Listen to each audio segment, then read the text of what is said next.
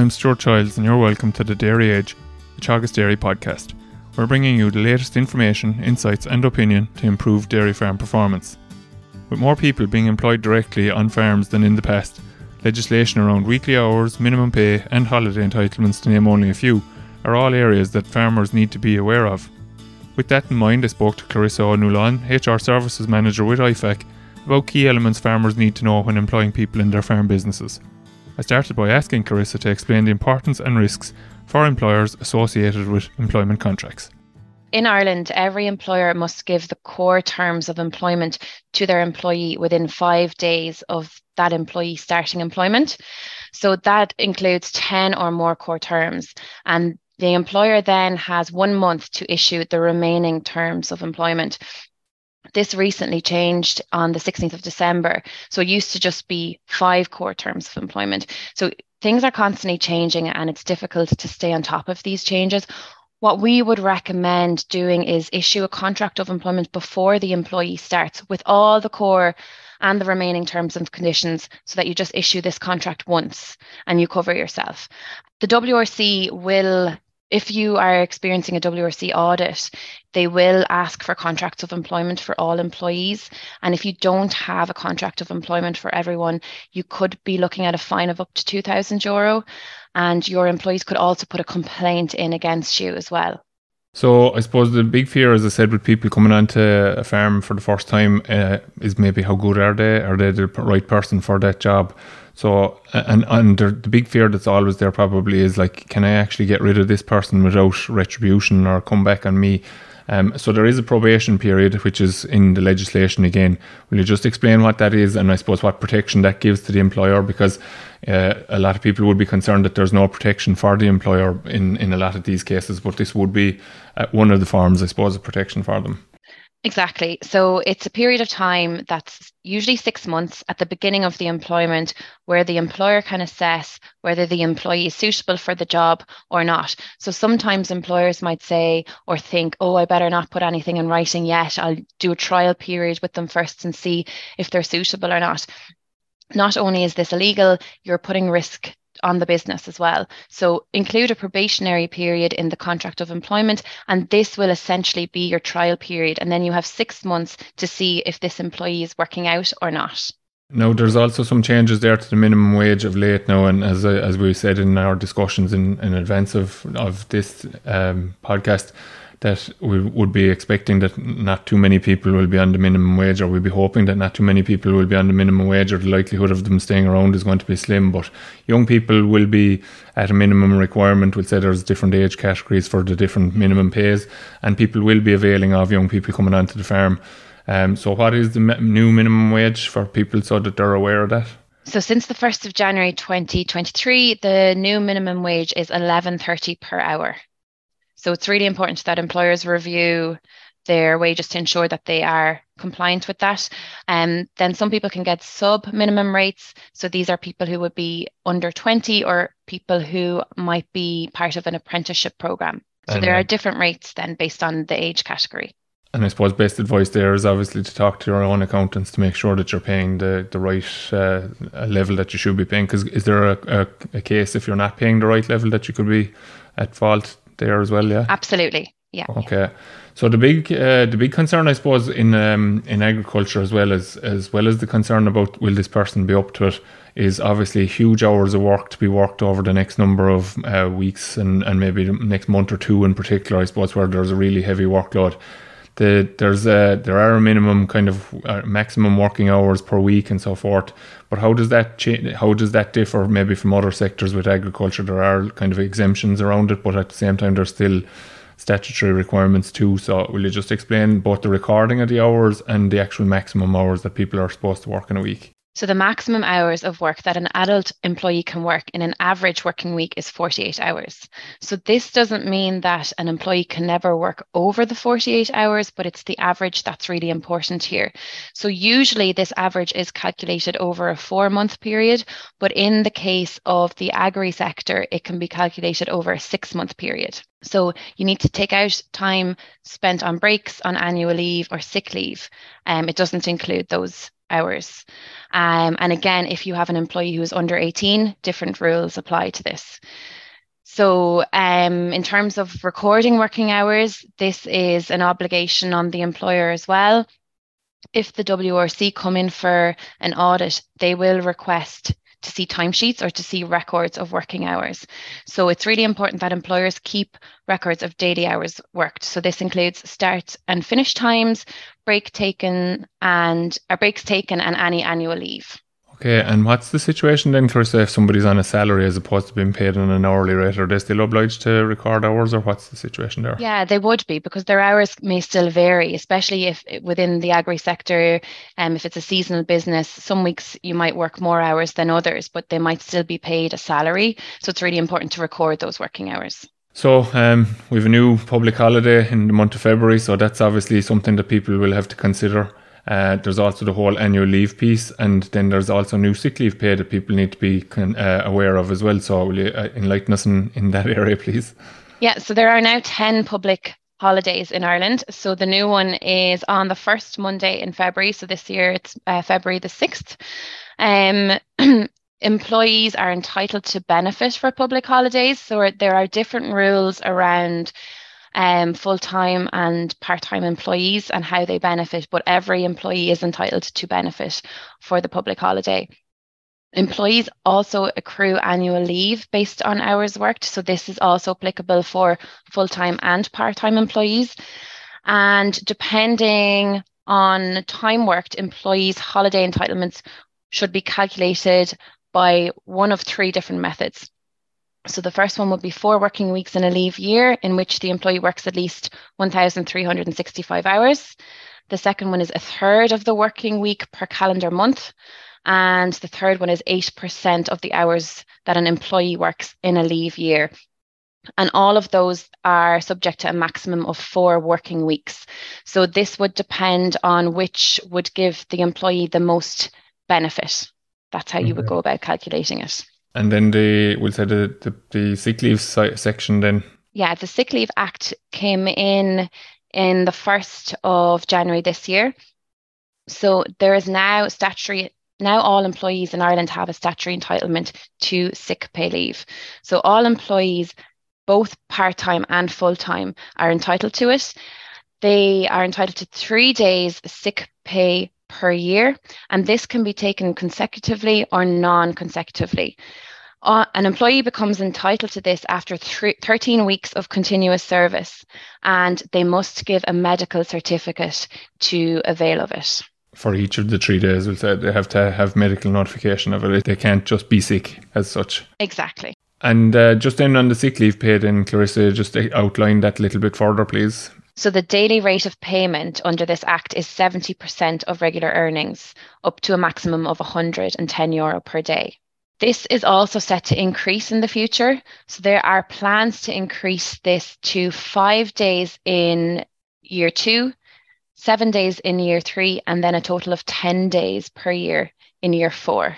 So that's by 2027. So we're looking at 10 days of certified sick leave, basically, is what you're talking about there. That's what's proposed at the moment, yes. Okay, okay. So, um, just coming to the notice period, then, Clarissa, I suppose it's obviously important for both employers and employees. There seems, from what I've seen, there can be a bit of variation maybe between industries and so forth. What's the statutory requirements there, and uh, where should this be notified to people? So, all contracts of employment should state the notice period that each party should give on the termination of employment. However, the legislation actually also sets out the minimum periods of notice that must be observed by either party on termination of employment. So this depends on the employee's length of service. If you have worked 13 weeks to two years, it's one week's notice. Two to five years is two weeks' notice. Five to 10 years is four weeks' notice. 10 to 15 years is six weeks' notice. And anything over 15 years is eight weeks' notice. Okay, so it's actually quite short for um, short term short term employees, we'll say. Exactly. So a contract of employment can state longer notice periods, but not less than the statutory statutory okay. minimum. So if as an employer you want to include a longer notice period, you can include that. So that will be an important point for farmers, obviously, especially in spring calving herd situations where you're going to be quite dependent on that help. That you would actually re- request that they would give you more notice, obviously, that you would uh, look for that or state that very early on, so that it's not when a person says I want to leave that you're telling them that you have to serve this notice. That you make it quite clear to them that they'll have to give you at least you're probably looking at two, two, three, four weeks, ideally, I suppose, because it's not going to be easy to replace the person at that time of year either. Like exactly, once you can justify the reasoning behind why you want to increase the the the notice period, and once it's in a contract of employment and both parties are clear at the beginning, it can it'll formalize that employment relationship and um, reduce disputes later on. Yeah, that's a very important point. Um, so then I suppose the, the like dairy farmers have probably made use of part time help through the, the likes of the farm relief uh, for many many years. Uh, obviously, from your perspective in IFAC, you've obviously uh, you see more and more people now beginning to become employers directly. Um, and I suppose I'm sure one of the questions that must be asked there is what what happens if the we decide that we need to finish up or we're making a change and there's redundancy associated with it. And it's often a big concern maybe for people as to what this is going to cost when it comes to, um, we'll say, parting company with a person, uh, hopefully in, in kind of good terms, obviously. But what are the redundancy requirements? And again, this is something that you'll often hear on the radio, obviously, that the statutory versus what companies will actually voluntarily give in some cases can vary as well. So statutory requirements in terms of redundancy or what? So the statutory redundancy payment is two weeks gross pay per year of service, which is capped at 600 euro per week, plus one week's pay, which is also capped at 600 euro. So this is a tax-free payment. So two weeks pay for each year of service plus one week. Okay, so basically, if somebody was working with you for five years, they'd be entitled to 10 weeks plus one week. Yeah. Okay, and, and that wouldn't come to more than obviously that would be 10 weeks at 600 plus the 600. That's uh, 6,600 or something. So it's actually, okay, it's a, si- it's a sizable sum of money, but it re- re- relatively speaking, it's not something that should be, oh, people should be overly concerned about, really if you no longer have work for an employee or their position ceases, ceases to exist, this is a redundancy situation. So sometimes you might be closing down the business, or sometimes you might just be reducing the number of employees that you have employed.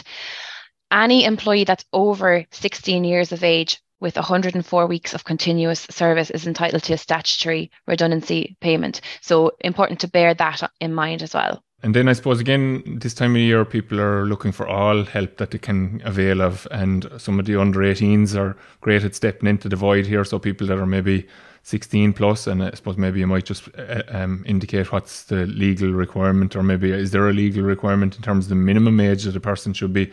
But what's the situation with paying under 18s? Are they entitled to minimum wage, or what's the the story with them? So there are different rates of pay for people who are under 20. Um, but young people are people who are aged between 14 to 16 and there are uh, many different rules and regulations around their employment to protect them. So as as young workers are generally in full-time employment they are protected by different laws than those to adults.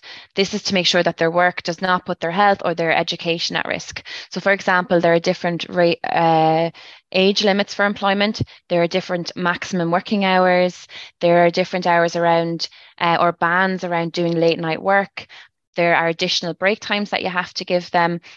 And there are also additional records that employers must keep if they are employing somebody under 18 the my best advice is to um, have a look at the WRC under 18s poster. This must also be displayed if you are employing anybody under 18, and this outlines all the different rules and regulations around employing young people. Okay, so um, there's a lot of uh, intricacies in, associated with this that people maybe not be very conscious of. And I suppose we haven't actually looked at even the pay side of things there either, Clarissa, or we haven't spoken about it yet. Like what, like that's changed quite dramatically. I mean, the idea of giving a young fella 50 quid for doing a job is kind of gone out the window, really. Like these people need to be on a payroll as well. Um, and that's something that people need to be very cognizant of as well. Do you want to comment on that? Um, yeah, just want to make sure that you know um, people are also entitled to receive pay slips. So it is really important that people are on the payroll and uh, that they're paying gross pay instead of net. That's one that we would get um, often as well. Um, and to make sure that they are issuing pay slips. This is another thing that the WRC will look like will look for if they come in for an audit. So that's just to clarify, I suppose, what you're saying when you talk about gross pay is that if you're agreeing to pay 50 euro, that's what you're actually paying. Whereas in a lot of cases, people, when they say, oh, it's 50 euro, they're expecting to get the 50 euro into their hand. And that means that you're actually paying possibly somewhere in the region of 60 euro, maybe, or a little bit with it. Generally speaking, it's probably somewhere around, around 25% on top of what the person is actually getting net is from what I've seen figures before. So people just need to. It, it the headline figure is actually a gross pay figure, and it's very important that people. I, I, presume you've obviously seen people getting caught with that, have you? Exactly. So it'll depend on the employee's tax credits, which can change. Um, and then that cost will be on the employer. So to avoid that, it's always best to agree a gross figure and to include that in the contract of employment. And I suppose finally, then just to pick up on a piece, I suppose in terms of more longer term, so huge issues in uh, the labour market in Ireland in general, in every sector, uh, and a lot of talk of um, foreign workers coming in. So foreign workers have come in from the EU in the past, and there's no problem with them. They obviously through the EU uh, or, or EU participation that they have free movement within the EU, but there are permits required for uh, for people coming from further afield. Um, the Damien English actually allowed for more permits to be issued there before Christmas, but that's not a quick fix for anyone that's now thinking that they're calving cows next week and that they're going to get somebody through this permit route. So it's maybe a more longer term scenario. So would you just explain, we'll say, about the time frame that's involved in it, and maybe uh, without listing out all the countries, but where will people have to be considering work permits for people that they might be bringing in? Yeah, so more and more people are bringing people into Ireland from abroad or from a non-EEA country. They are there's so many people that are experiencing recruitment challenges at the moment. So we've seen a significant uptake in these applications. So any employee that's from outside the EEA requires a permit to work in Ireland. So that's the EU plus Norway, Iceland, Liechtenstein, UK, or Switzerland. So any employee that's outside any of those countries requires a permit. It's really, it is really important that if you have somebody from outside those countries, that they are on a on a permit to work. It is the most serious um, thing that the WRC look for if during an inspection. So that is a criminal offence. They take that the most serious. It's, it's an immediate fine. Um, so the general employment permit allows um, people to work in occupations where there is a labour shortage in Ireland. So there are a few steps that you need to take and a few elements that you need to bear in mind when applying for the permit. So the first thing is the rate of pay is 30,000 at 39 hour week. The title or the type of work can't be on the list of ineligible occupations. So it needs to be where there are work shortages or where the government have identified labour shortages in Ireland. Then a labour market needs test needs to be carried out by the employer. So this is essentially proof that they have advertised within Ireland and within the EU and that they're unable to recruit here. So this labour market needs test involves three different types of advertisement and it takes 28 days. Once you have the labour market needs test complete, you can then start your permit application the processing times vary greatly. So it isn't a quick fix. And I know you touched on that, Stuart.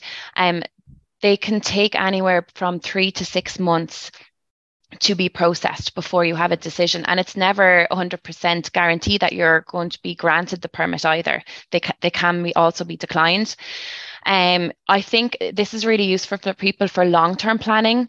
It's really important now, especially that we're experiencing so many labour shortages, um, that people start planning for the future as well. So even if this is something for next year that people are starting starting to consider and prepare for. Just uh, kind of the testing of the market there, we'll say, or the advertising that has to be done. I've seen those ads actually on the journal and so forth. We'll say the 39 hour week, maximum 30,000. It's kind of obviously kind of a statutory requirement to advertise it that way. Uh, if people actually respond to that from within the EEA and the other countries that you've mentioned there, and and they're you deem them not to be suitable for the position that you have are you still eligible to apply for a permit then, or what way does that work? Because it sounds like if you get an expression of interest, you're almost done for in terms of going for a permit nearly. No, so if someone does apply and they're not suitable, it doesn't affect the application at all. So, as part of the labour market needs test, you need to advertise on the EURES platform for 28 days, and then you need to advertise for three days in a national paper and a further three days in a local paper or a different online jobs platform. If you do receive applications for that and they're not suitable, that is fine. If you receive applications and they are suitable, well, that's great because you might be able to bring somebody in quicker than the person that you have um, from abroad. Um, what the permit application involves is just proof that you have advertised it for these lengths of time. So they don't want to see who has applied or how many applications or interviews that you've done. Okay. Or received. Yeah. Very good. So look, I suppose just to wrap it up, Clarissa, um, and like this is a busy time now. As I said, we've really kicked off now on farms in most parts of the country at this stage.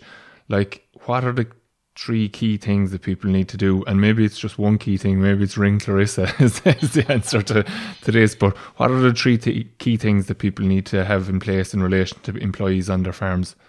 I think it's really important that people are starting to become more aware of their obligations as an employer and review their situation, have a look at what they have in place and what they don't have in place and how compliant that they are. The agri sector was largely non compliant last year in the WRC report from 2021. So it is really important that people are becoming more compliant and putting contracts and so on in place. The main things when when a WRC inspection occurs, they will usually always ask for contracts of employment, a copy of a disciplinary and a grievance procedure, uh, copies of timesheets or records of working hours, and pay slips. And then, depending if you have people from outside the EA, they'll require the permits. If you have young people under 18, they'll require additional documentation as well. But they are a quick synopsis of the main elements that will always be required. So there's there's a lot. It's a you know there's a lot of changes. There's a lot that people need to consider when it comes to compliance. So I would strongly recommend that if somebody is struggling on this that they do seek professional advice just to get everything sorted. Very good. And i think it's probably just a, a, very good general synopsis that people just seek professional advice for areas that they're not strong on and most people will not be strong on this area because I'm almost baffled by some of the figures and, and numbers that you've mentioned there in terms of days of leave, etc., and how they're calculated. So it, it's not a simple system. So people should take your advice and, and seek advice. So thanks very much, Clarissa, for coming on, and I appreciate your time today. Thank you. That's all for this week's episode of the Dairy Edge podcast, and my thanks to Clarissa O'Nuallain for joining me on this week's show. Don't forget to rate, review, and subscribe to the podcast. You can listen on Apple and Google Podcasts as well as Spotify. And for more information, go to the Teagasc website at teagasc.ie. I'm Stuart Childs, and join me next time for your Dairy Edge.